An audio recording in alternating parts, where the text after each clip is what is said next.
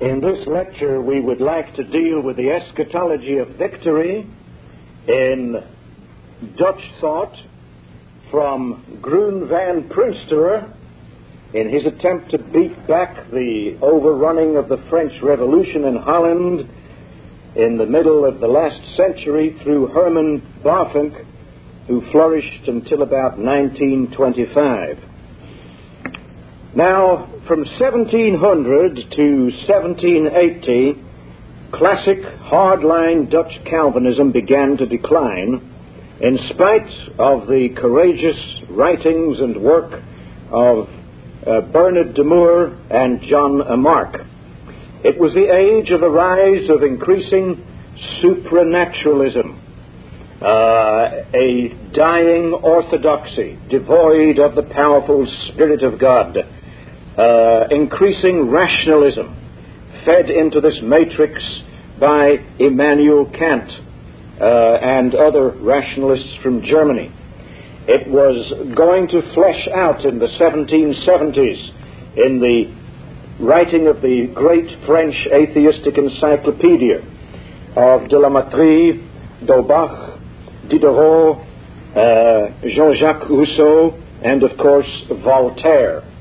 It was going to lead indirectly to a shake-up in America uh, although the major shaking power would be Reformed thought, nevertheless, even in America, I believe, a subsidiary role would be played by this uh, general movement I've been outlining, and a direct role in 1789 in the French Revolution, which you may recall was plotted and planned by the illuminated ones, the Illuminati, Cloots, and, uh, and Mirabeau and others, uh, the Jacobin Revolution in France, which Lenin later in 1905 and then again in 1917 correctly regarded as the vanguard of the Communist International.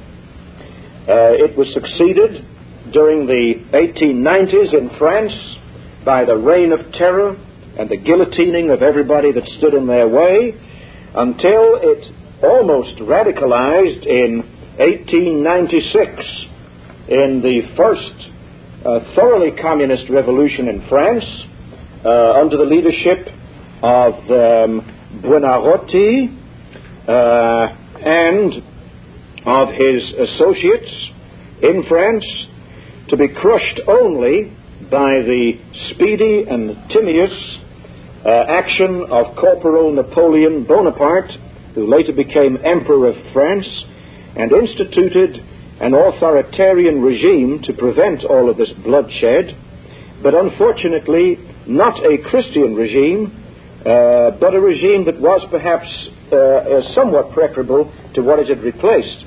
Because what it replaced was the reign of terror in which a prostitute had been enthroned in Paris uh, as the goddess of reason and in which, according to Madame de Stael's diary, the Christian Sunday had been abolished. Place names reminding one of Christianity, uh, first names were all being changed. The names of the week were being changed. The names of the month of the year. A new order was being established. The order of liberalism and of pre socialism in France. But fortunately, God used Napoleon to crush the French Revolution and unfortunately used him also uh, to crush uh, remnants of Christianity in France and in other countries into which he spread outside of France. The uh, radical revolutionists, uh, Buonarroti and others,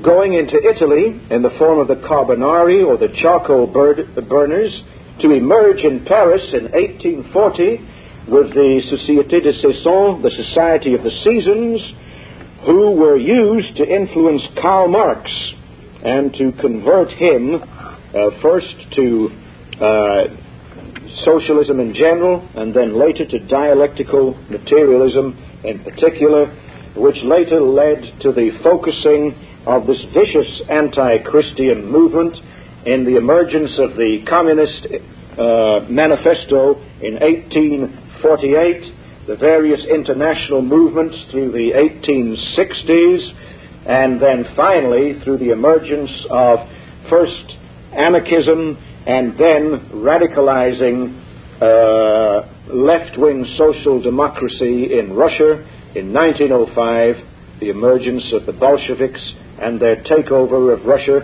in the late uh, second decade of the 19th century, followed by the export, ex- exportation of radical socialism, alias communism, from the Russian womb all over the world.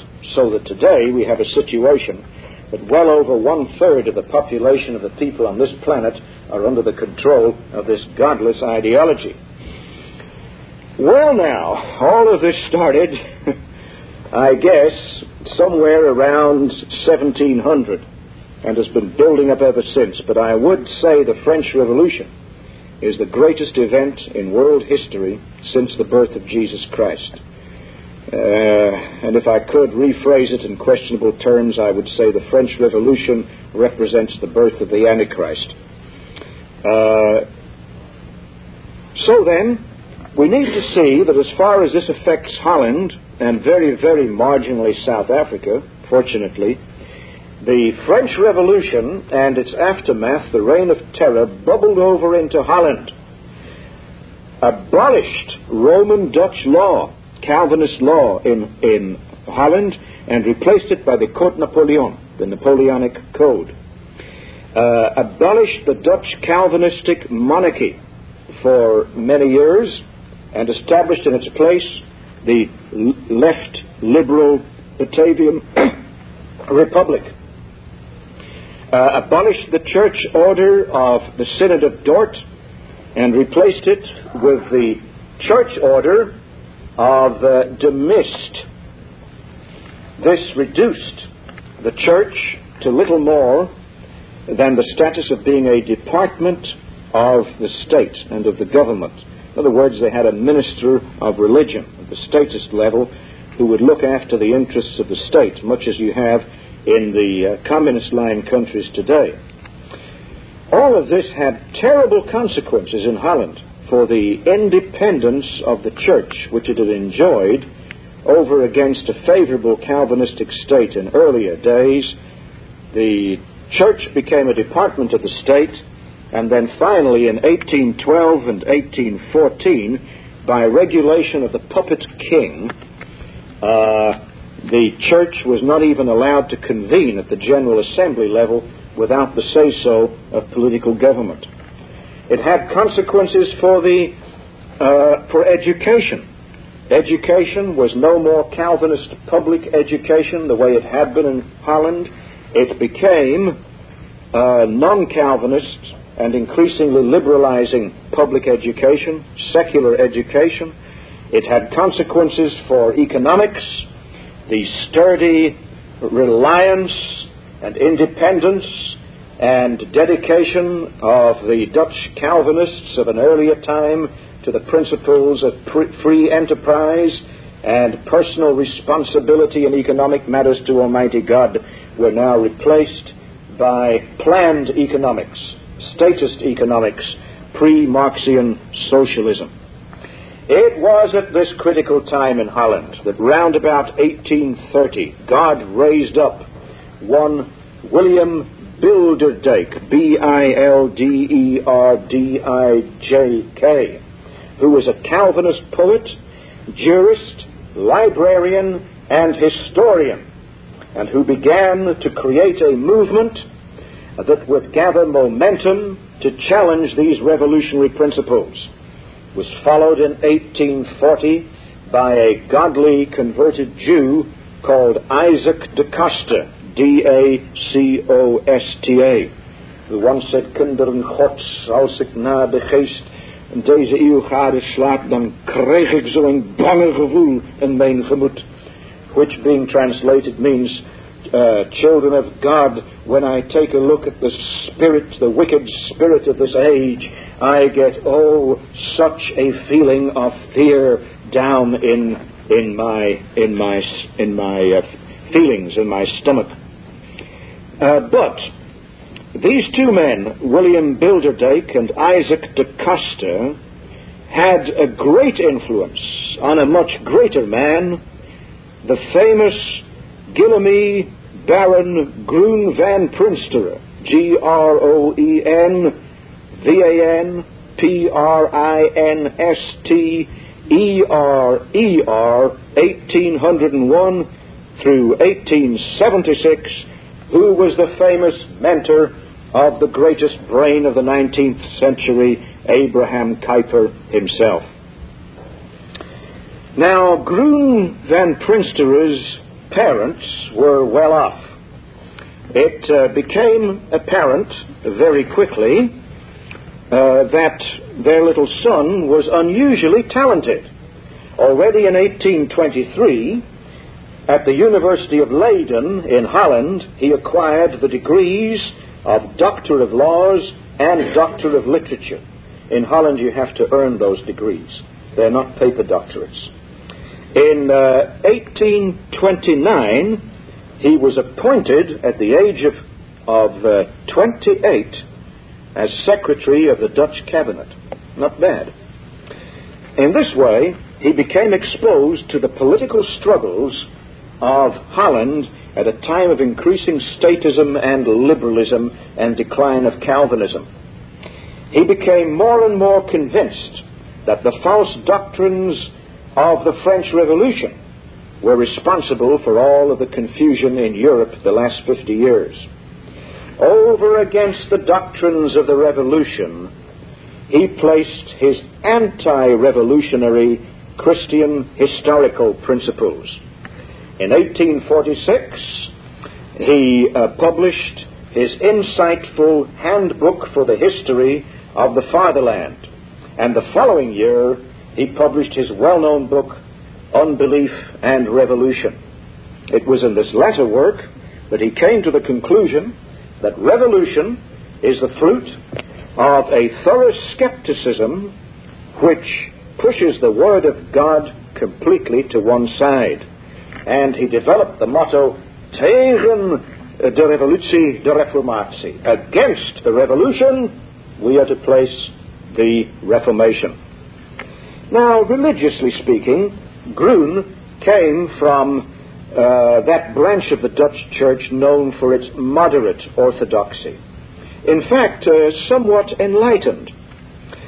Uh, however, he came into contact with men of the Swiss Reveil, uh, and particularly of the great Merle d'Aubigné, the writer of the famous uh, many volume series on the history of the Reformation and the history of the Reformation in England. There, in Merle d'Aubigné and the Swiss Reveil, he deepened spiritually and finally arrived at Calvinism. At least at that kind of Calvinism as it was experienced in the revivalistic Swiss circles. The thought uh, and the very idea and realization that the principles of the revolution had even infected the Dutch church alarmed him, and he set about combating it, especially in his address to the General Synod of the Dutch Reformed Church. This was actually a plea for the restoration and repair of Christ's church. Well, uh, about the same time, in the 15th year of the existence of the Dutch Christian newspaper known as the Herald, De Herald, under the editorship of Groen's young protege, Abram Kuyper, uh, there appeared two contributions from the pen of Groen concerning John Calvin. In these contributions, he followed the Calvin authority Staelin, uh, and he spoke of the logic of the Christian. Under this, he dealt with the logic of believing science which knows of no other test stone than Holy Scripture. The logic of trusting by faith, trusting in all of the immovable promises of God. The logic of gratitude, which never separates eternal predestination from the command to live holy and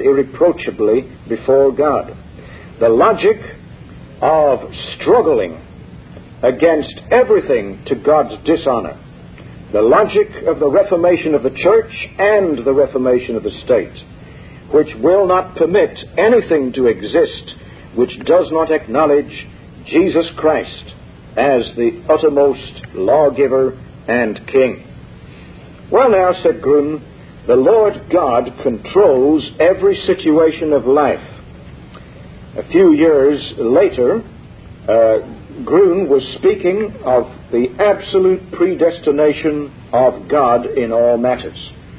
Interestingly, he derived much impetus from a German Lutheran scholar, Friedrich Stahl, a man who, though a Lutheran, admitted that it was Calvin who had introduced the valuable new principle into Protestantism, namely, that the glorification of God uh, uh, is to be achieved through the control of all aspects of life of the Christian on the basis of the teaching of the Word of God. God is present in history, present in the family, present in the church, present in statecraft, present everywhere, and is to be acknowledged everywhere, said the Lutheran Stahl, uh, quoting Calvin with approval. Groen van Prinsterer picked this up and gave it further impetus. Well, Groen became extremely perturbed about the continual spiritual decline of his Dutch people. What is the reason, he asked, for the um, reticence with which the Dutch people listen to the preaching of the Heidelberg Catechism today? He was regarded by many as a rabble rouser and a religious fanatic, but Groen was brought into contact with a whole circle of friends, with uh, Reverend Heldring, uh, with Da Costa, and all of them clubbed together to establish an association of Christian voices. And it's very interesting to see that this association of Christian voices was not limited to Calvinists in Holland, even though most Dutch people at that stage were Calvinists, or at least nominally so. No, this association of Christian voices consisted of uh, the Dutch State Church, Calvinist, the Dutch separatist groups, such as the Christian Reformed Church, of Dutch Lutheran preachers, even of an Arminian remonstrance preacher, and their star attraction, the special uh, gospel preacher, the Baptist Jan de Liefde. They were all together in the attempt to reclaim their beloved fatherland uh, for the Lord Jesus.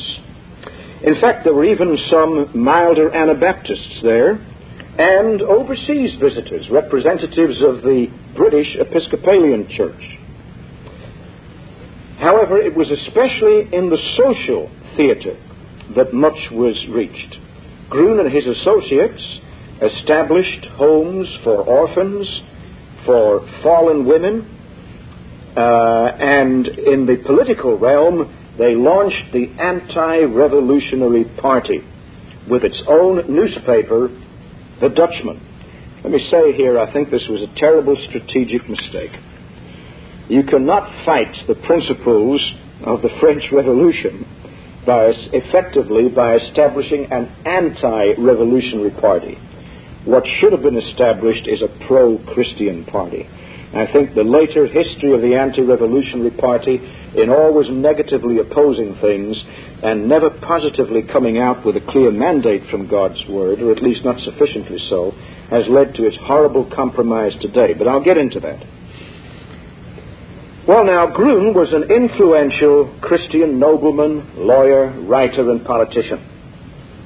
He sought to apply and to develop these views of the great German Lutheran, Dr. Stahl, who himself had tried to guarantee the freedom of the various spheres of life by appealing to the law of creation as their charter. Groen, the leader of the anti revolutionary Calvinistic political party, was the strong opponent of the Dutch liberal Thorbecke.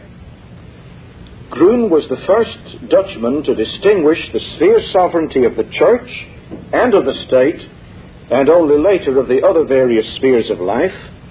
But the problem with Groen is that he sought to ground sphere sovereignty in national historical development rather than in the law of creation as found in the Word of God.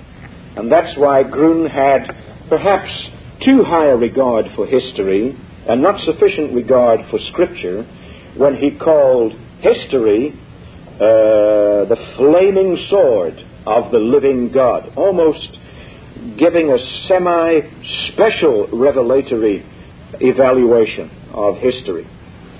Well, now, Groen does not defend sphere sovereignty by appealing to creation but to history.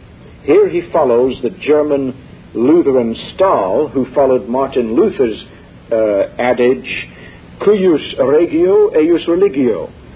Uh, whatever the religion of the political government of a territory, that is to be the religion of all the people of the territory. Obviously, an unsatisfactory position. Groen wrongly regarded political government as a higher form of government than social government or family government. And here you see the germ of statism still present. However, Groen rightly opposes local political autonomy to state centralization and centralism if he believed that political government was more important than family government, and that wrongly, he rightly insisted that the local government of a city council is just as important as the federal government. He wrongly speaks of state, sovereignty. I have real problems with that word, sphere sovereignty. I think we should reserve sovereignty to God alone. He should rather have spoken of sphere autonomy. In other words, laws from God for each sphere rather than sovereign laws in each sphere. Uh, Groen's sphere sovereignty he would have better caused, called as um, sphere autonomy. And then Groen was too isolationistic. Another of his mottos was, in isolement ligt ons kracht. In isolation lays our power. But I'm afraid that the hyper-isolationism of Groen and the anti-revolutionary party progressively cut it down to become so culturally and politically irrelevant in Holland that it could finally only survive first by moving further to the left and then finally by recently amalgamating with the Roman Catholic parties into the so-called Christian Democratic Alliance, which no longer even pretends to be Calvinistic at all. But now, the greatest impetus to Christian thought in the 19th century was undoubtedly given by Groen's prestigious protege, Abraham Kuyper. Kuyper was a many sided Christian genius, a preacher, a theologian, journalist, encyclopedist, educationalist, trade unionist, statesman, becoming prime minister of his country. And he, 1837 through 1920, further worked out Groen's system of sphere sovereignty, better sphere autonomy, and elaborated his various views. He did so especially in his uh, three major works. His three volume Encyclopedia of Holy Theology, his three volume tomes on common grace, and particularly is not sufficiently appreciated and not yet translated into English, monstrous three volumes and beautiful pro rege for the King. I'll say this I have a little uh, pamphlet on Kuyper of some 12 pages uh, available Abram Kuyper and the Rebirth of uh, Man's True Knowledge, uh, which I would recommend to you, little orange pamphlet, uh, to give uh, a nutshell evaluation of this man. Now, Kuyper, who also wrote five huge volumes on systematic theology, sought to ground theology, philosophy, and every other science solely in a Christian life and worldview based upon the Scriptures, and also based on God's covenant with Adam as renewed after the fall in Christ Jesus. A very important work of, of Kuyper, not a very large one. Het verbond Gods, the covenant of God I would love to see translated into English. It has never been done, to my uh, knowledge. Kuyper has had an enormous influence in South Africa, one reason being he was violently pro South African and anti British in the, uh, uh, in the South African War against England, 1899 to 1902, and this gave his ideas tremendous uh, input into South Africa when she began to recover after losing that war. Uh, Kuyper felt that the Holy Scriptures are to be fundamentally presupposed in all fields of knowledge. Almighty God and the Creator of the universe, he said, has subjected all of his creatures, including all social relationships, to divine ordinances based upon his own sovereign will. Consequently, everything in nature and society has a relative sphere sovereignty over against every other creature, but not, of course, over against the holy sovereign God. Therefore, individual, family, school, university, factory, business, church, state, and nation all have their own sphere of influence, free from the intrusion of the other spheres. This sphere sovereignty is grounded not in national historical development, as Groen held, but is grounded in the order of creation itself. As Kuyper remarked, there is not as much as one thumb breadth of the universe, in respect of which Jesus Christ cannot say, Give that to me, that's mine. However, although the triune God created the universe, the whole world has now been cursed as a result of the fall of man. Yet the second person of the Trinity has now become the mediator of salvation. As the risen Messiah and glorified Son of Man, he is right now exercising full authority over all spheres of life, not only in the church, where his authority is recognized, but even outside of the church in other spheres where his authority is not or hardly recognized. But still, said Kuyper, and here we see an inconsistency that has begun to snowball. Still, the work of Christ as mediator of salvation and as recreator is restricted to the field of special grace. It's restricted to the church and to the members of the church alone. In the other spheres of life outside of the church, Christ rules not by special grace, says Kuyper, but by common grace. He only rules as mediator in creation. This has become a very serious problem with Kuyper today. Now to Kuyper. All men are religious and they possess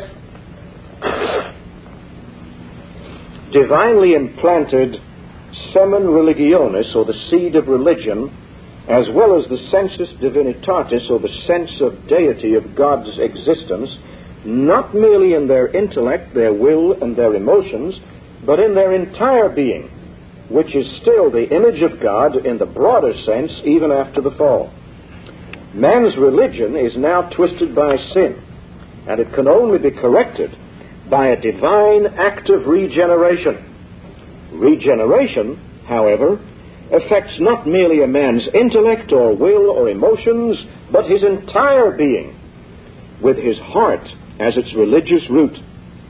So, when once a man is truly regenerate, his views of everything else, and therefore even of all of the sciences, which previously rooted in the apostate faith of his apostate heart, must now root in the Christian faith of his regenerated heart. Therefore, says Kuyper, to say that a Christian has less need of philosophy than an unbeliever has is nothing else than an expression of spiritual sluggishness and misunderstanding. Now, Kuyper is best known in the United States for his very short book of stone lectures on Calvinism and culture, which he rendered while visiting this land. Uh, but uh, much more important is his monumental three volume work of cultural products, analysis of the cultural products of the unregenerate, entitled Common Grace, but still more importantly, his equally monumental three volume plea for culturally gifted Christians to get involved in promoting a specifically Christian culture entitled for the king, pro rege.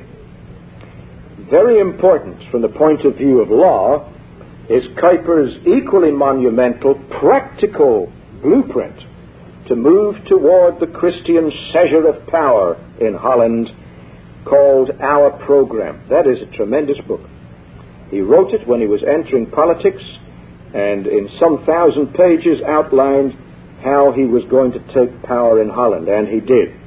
And then, having ruled Holland for a while, and unfortunately having been defeated and voted out of power, he then wrote his political memoirs, Anti Revolutionary Statecraft, in which he expounds the principles of Calvinism as he was able to implement them while in charge of the nation. While in charge of the nation, by the way, he managed to get erected a system of Christian Calvinistic private schools from one boundary of the country to the other and to uh, encourage the development of Christian trade unions to challenge the socialist trade unions that had been the only trade unions in Holland before his rise to power. He insisted, in terms of God's law, that the Sabbath should be hallowed in public life by limiting the Sunday employment of public servants to necessary military activities and upholding legislation to procure silence during public worship and to ensure the cessation of normal worldly business. He also insisted that private citizens should close their businesses and wear proper clothing on the Lord's Day. Today, many who claim to adhere to Kuyper have tried to make him into some kind of a socialist. So I want to close this section on Kuyper by quoting from what he says in his debate against the socialist Troelstra in the Dutch Congress in 1902. Quote Kuyper. I regard the contrast between Marxism and Christianity as absolute. Between the historical deterministic materialism of Marx uh, because that uh, materialism is an absolute cosmological system which comprehends all things, well now, just as universally does Christ control the totality of things, so does Marx and his followers through him also desire to control the totality. Therefore, we must ask can those who confess Christ hesitate for one moment? The Marxist system is a system which inquires what shall I eat? What shall I drink? That's what elevates it to the principal consideration of human existence, and which attributes no other value to all of the other issues of life other than they are able to develop automatically from the relationships of economic existence. But we may never forget that Scripture says, Take no thought, saying, What shall we eat? Or wherewithal shall we be clothed? For after all of these things do the heathen seek. Our Lord has clearly spoken, What profiteth a man if he gain the whole world but lose his soul? Now, Kuyper was dead right that the church is just one aspect of the kingdom. He was right in opposing the godless atheistic totalitarianism of communism with the godly theistic totalitarianism of Calvinism. He was right in saying that God alone is absolutely sovereign. He was right in saying that God gives this sovereignty to Christ over all things and not just sovereignty over the church. He was right that God the Son, as mediator of creation, uh, has this sovereignty over all things, even in Genesis 1. But there is a discrepancy in Kuyper, which is becoming more and more serious today. In his work, the Locus de Magistratu, concerning the duties of the magistrates, Kuyper, uh, on the one hand, says that Christ incarnate rules the church through his special grace, but that it is only as the pre incarnate Christ or rather as the Son of God, that he rules everything else by his common grace. This is a serious discrepancy. Kuyper is further wrong in having allowed democracy to have affected his Calvinism. in demanding the universal franchise, at least for all adult males in Holland.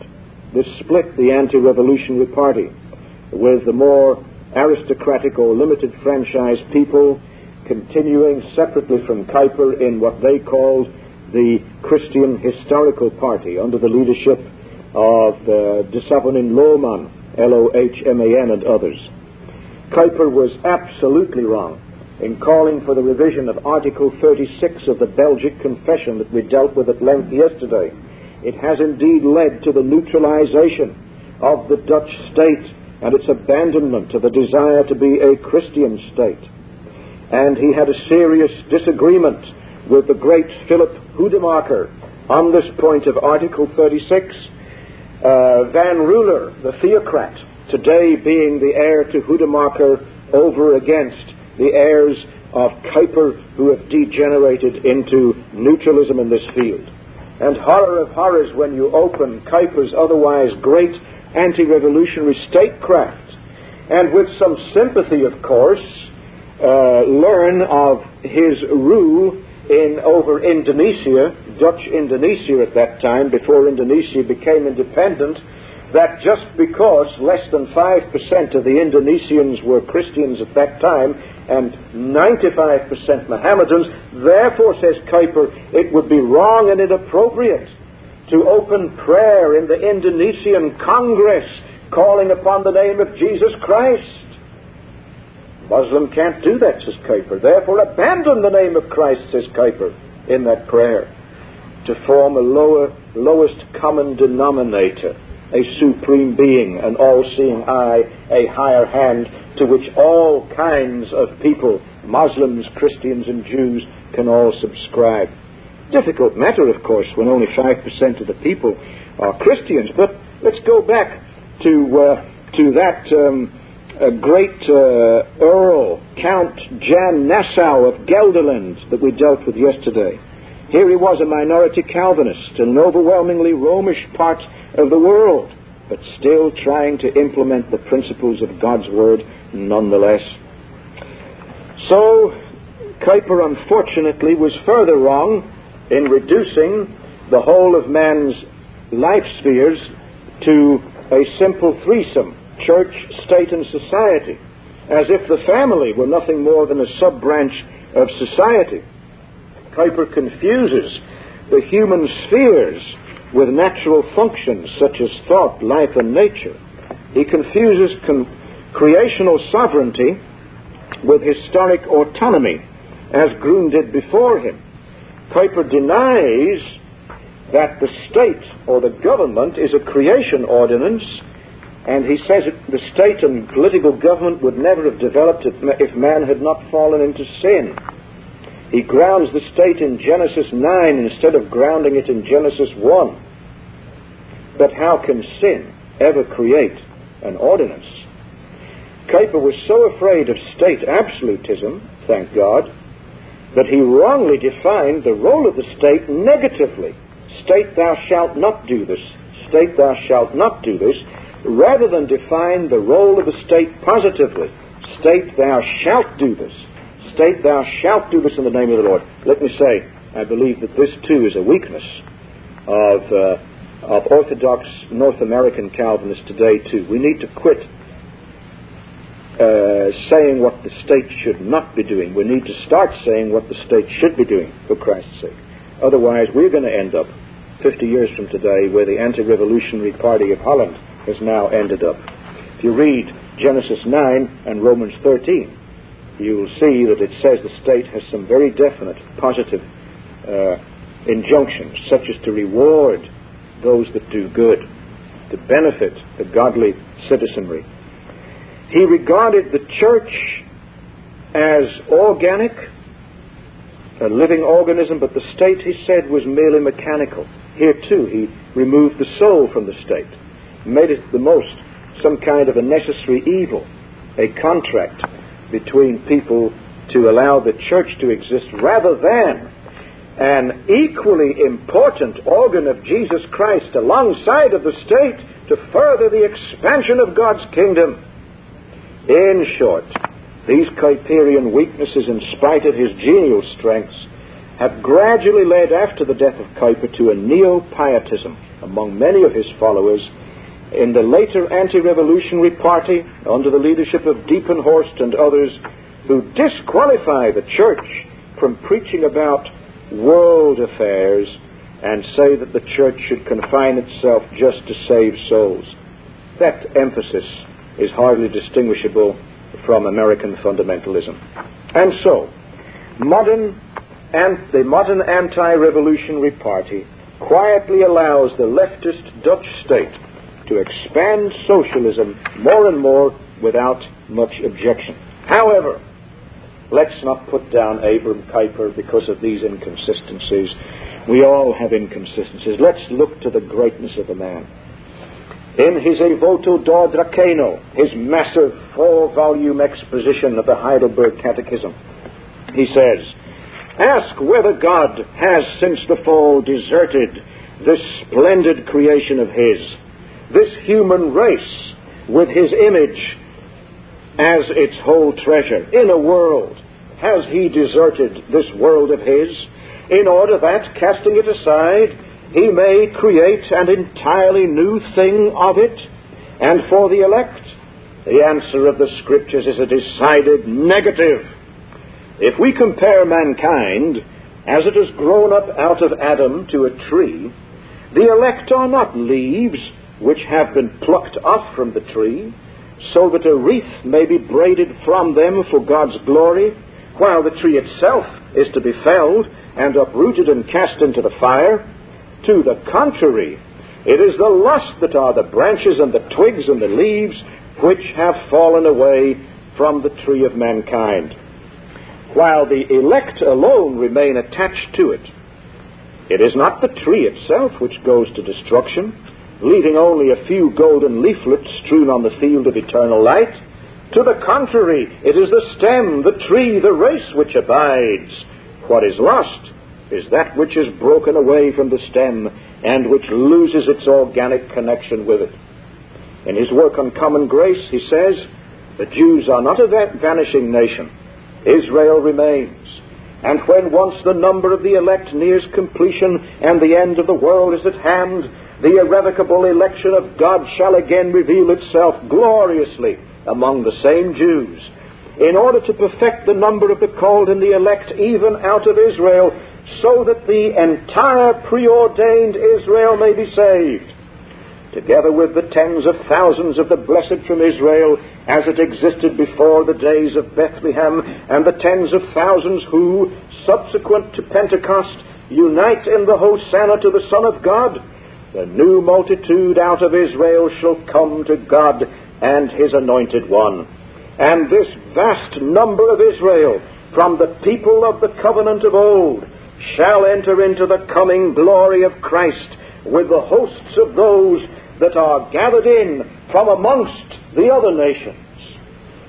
He tells us in his massive work, Pro Rege, every heathen temple has to be abolished, every priest uh, has to be demolished, every priestcraft to be abolished, every idol to be exposed in its nothingness, every human soul is to be commanded to yield to the honor of Christ.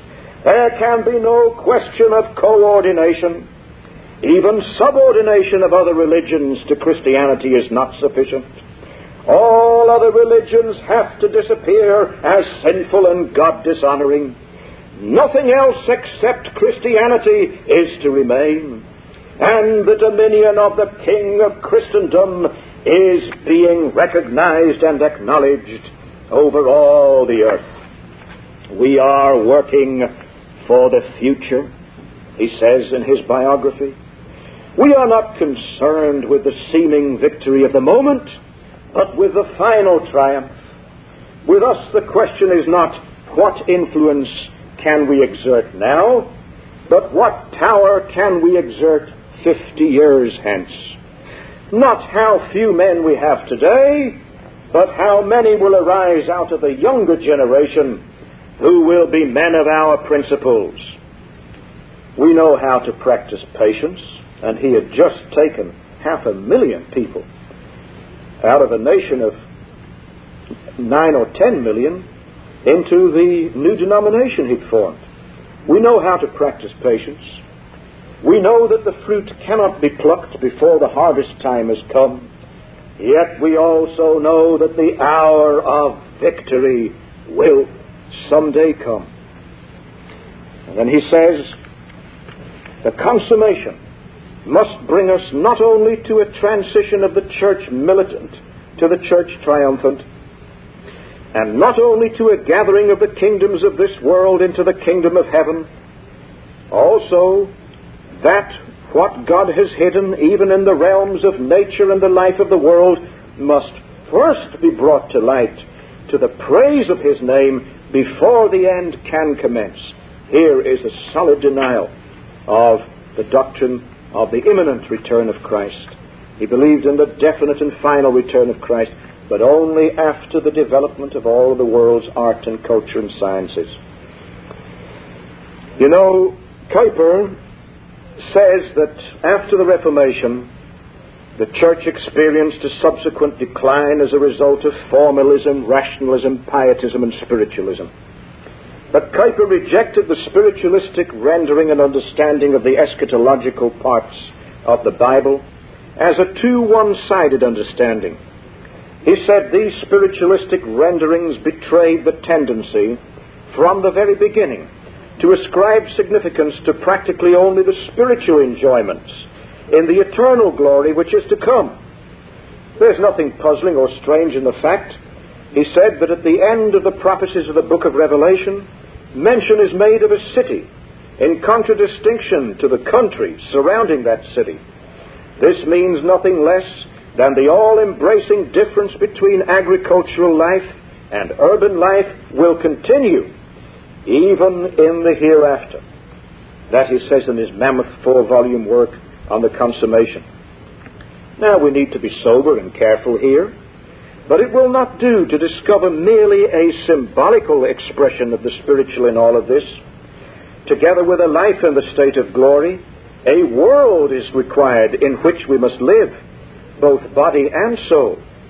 From Romans 8, this appears to be the case of the animal world, in what is revealed there about the creature. It further appears to be a much higher excellency that is will then be attributed to the tree of life in Revelation 22 than the vegetable kingdom possesses on this present earth now. And even though this is of course part symbolic, nevertheless there is the indication of a much higher development of power literally in the vegetable kingdom to come than is known at the moment. And then Kuyper attacks the pietists with their idea of an airy fairy pie, or rather non pie, but spiritual uh, non pie in the sky by and by. He says all these people, they naturally believe that there will be a resurrection of the flesh because it is taught so definitely in the Bible, but they don't rejoice in the resurrection of the flesh. They don't exult in the resurrection of the flesh. They would prefer for it not to be there. They would even demand that it should rather be omitted. But then, what would these people do with a new earth? A new earth which, to suit their expectations, would have to possess a dematerialized nature, a nature in which no rose of Sharon would ever be allowed to blossom, an earth in which no lark would ever be allowed to sing its song to God. Kuyper has rightly insisted in his common grace that holding fast to the lines of Revelation 14, verse 13, that if we die in Christ, our toils and our labors terminate at death, but our works, the fruits or acquisitions or results of our labor, accompany us, accompany us unto everlasting life. Not only our spiritual works, but also our ordinary human acquisitions the honor and the glory of the nations, according to Revelation 21, 24 through 26, will be brought into the New Jerusalem, says Kuyper. They will come from the English and the German nations, from Venezuela and Argentina, even from the ancient Egyptians and Babylonians, and the Greeks and the Romans, implying that these acquisitions do not simply pass away and become annihilated, in a general conflagration of the world, but that, but that they will have a permanent significance even for the New Jerusalem on the new earth. Moreover, the fact that the tree of life will grow on the new earth, that the leaves of the tree are for the healing of the nations, Revelation 22 2, ensures that the cultural disparity between one individual and another, between one nation and others, here and now on earth, will then be smoothed away on the new earth to come. But even then, after that, our human life on the new earth will never freeze into monotony and uniformity century after century.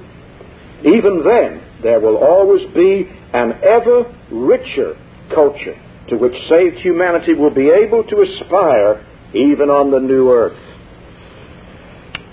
Well, another very great thinker, almost of the caliber of Kuyper, was the famous dogmatician, philosopher, psychologist, politician, and educationalist Herman Bavinck, 1854 through 1921. We find his works especially in his philosophy of revelation and in his Christian view of life.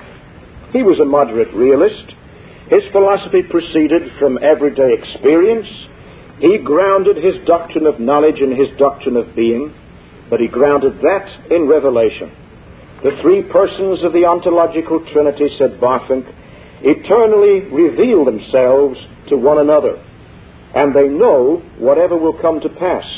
The entire cosmos both in its origin and in its present structure, is a revelation of God, who thus reveals himself to man externally in nature, internally in human consciousness, and also in the Logos, the creative Word, the Word made flesh, and the inscripturated Word, as the source of all of the principles of theology, philosophy, and all of the special sciences.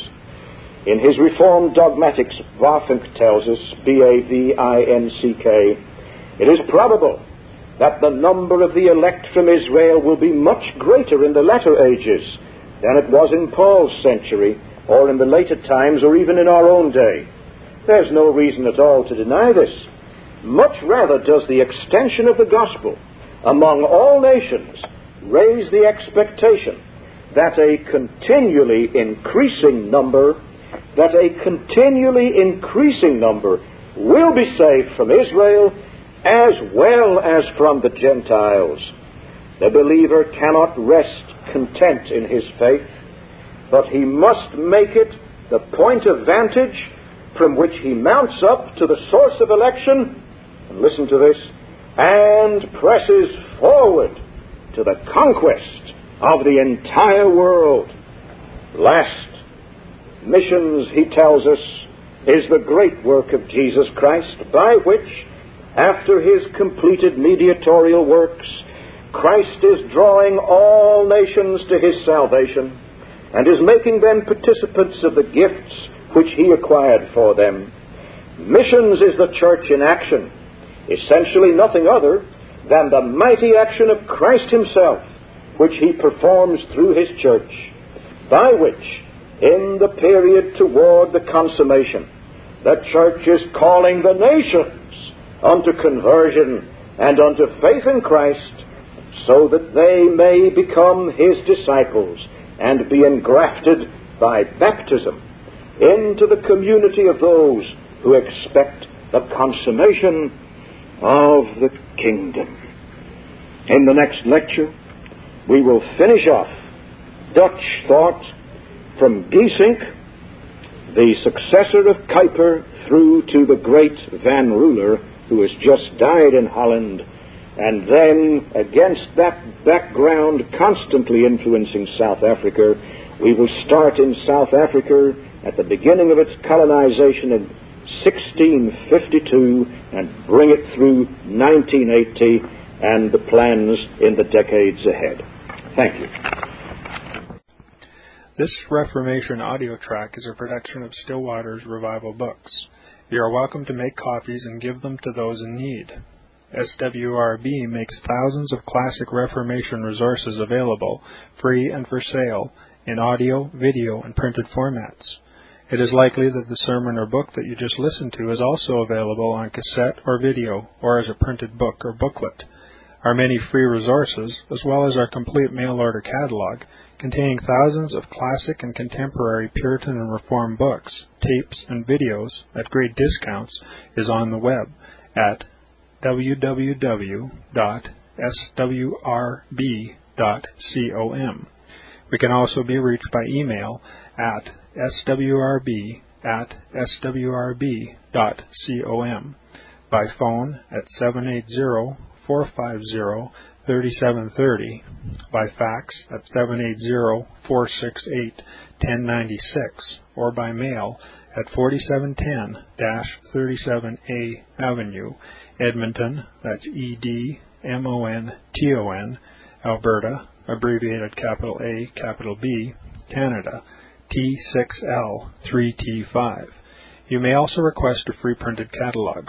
And remember that John Calvin, in defending the Reformation's regulative principle of worship, or what is sometimes called the scriptural law of worship, commenting on the words of God, which I commanded them not, neither came into my heart, from his commentary on Jeremiah 7:31, writes, God here cuts off from men every occasion for making evasions, since he condemns by this one phrase, I have not commanded them, whatever the Jews devised. There is then no other argument needed to condemn superstitions than that they are not commanded by God. For when men allow themselves to worship God according to their own fancies, and attend not to his commands, they pervert true religion.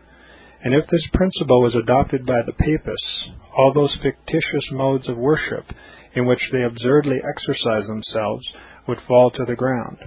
It is indeed a horrible thing for the papists to seek to discharge their duties towards God by performing their own superstitions. There is an immense number of them, as it is well known, and as it manifestly appears. Were they to admit this principle, that we cannot rightly worship God except by obeying His word, they would be delivered from their deep abyss of error. The prophet's words, then, are very important when he says, that God had commanded no such thing, and that it never came to his mind, as though he had said that men assume too much wisdom when they devise what he never required, nay, what he never knew.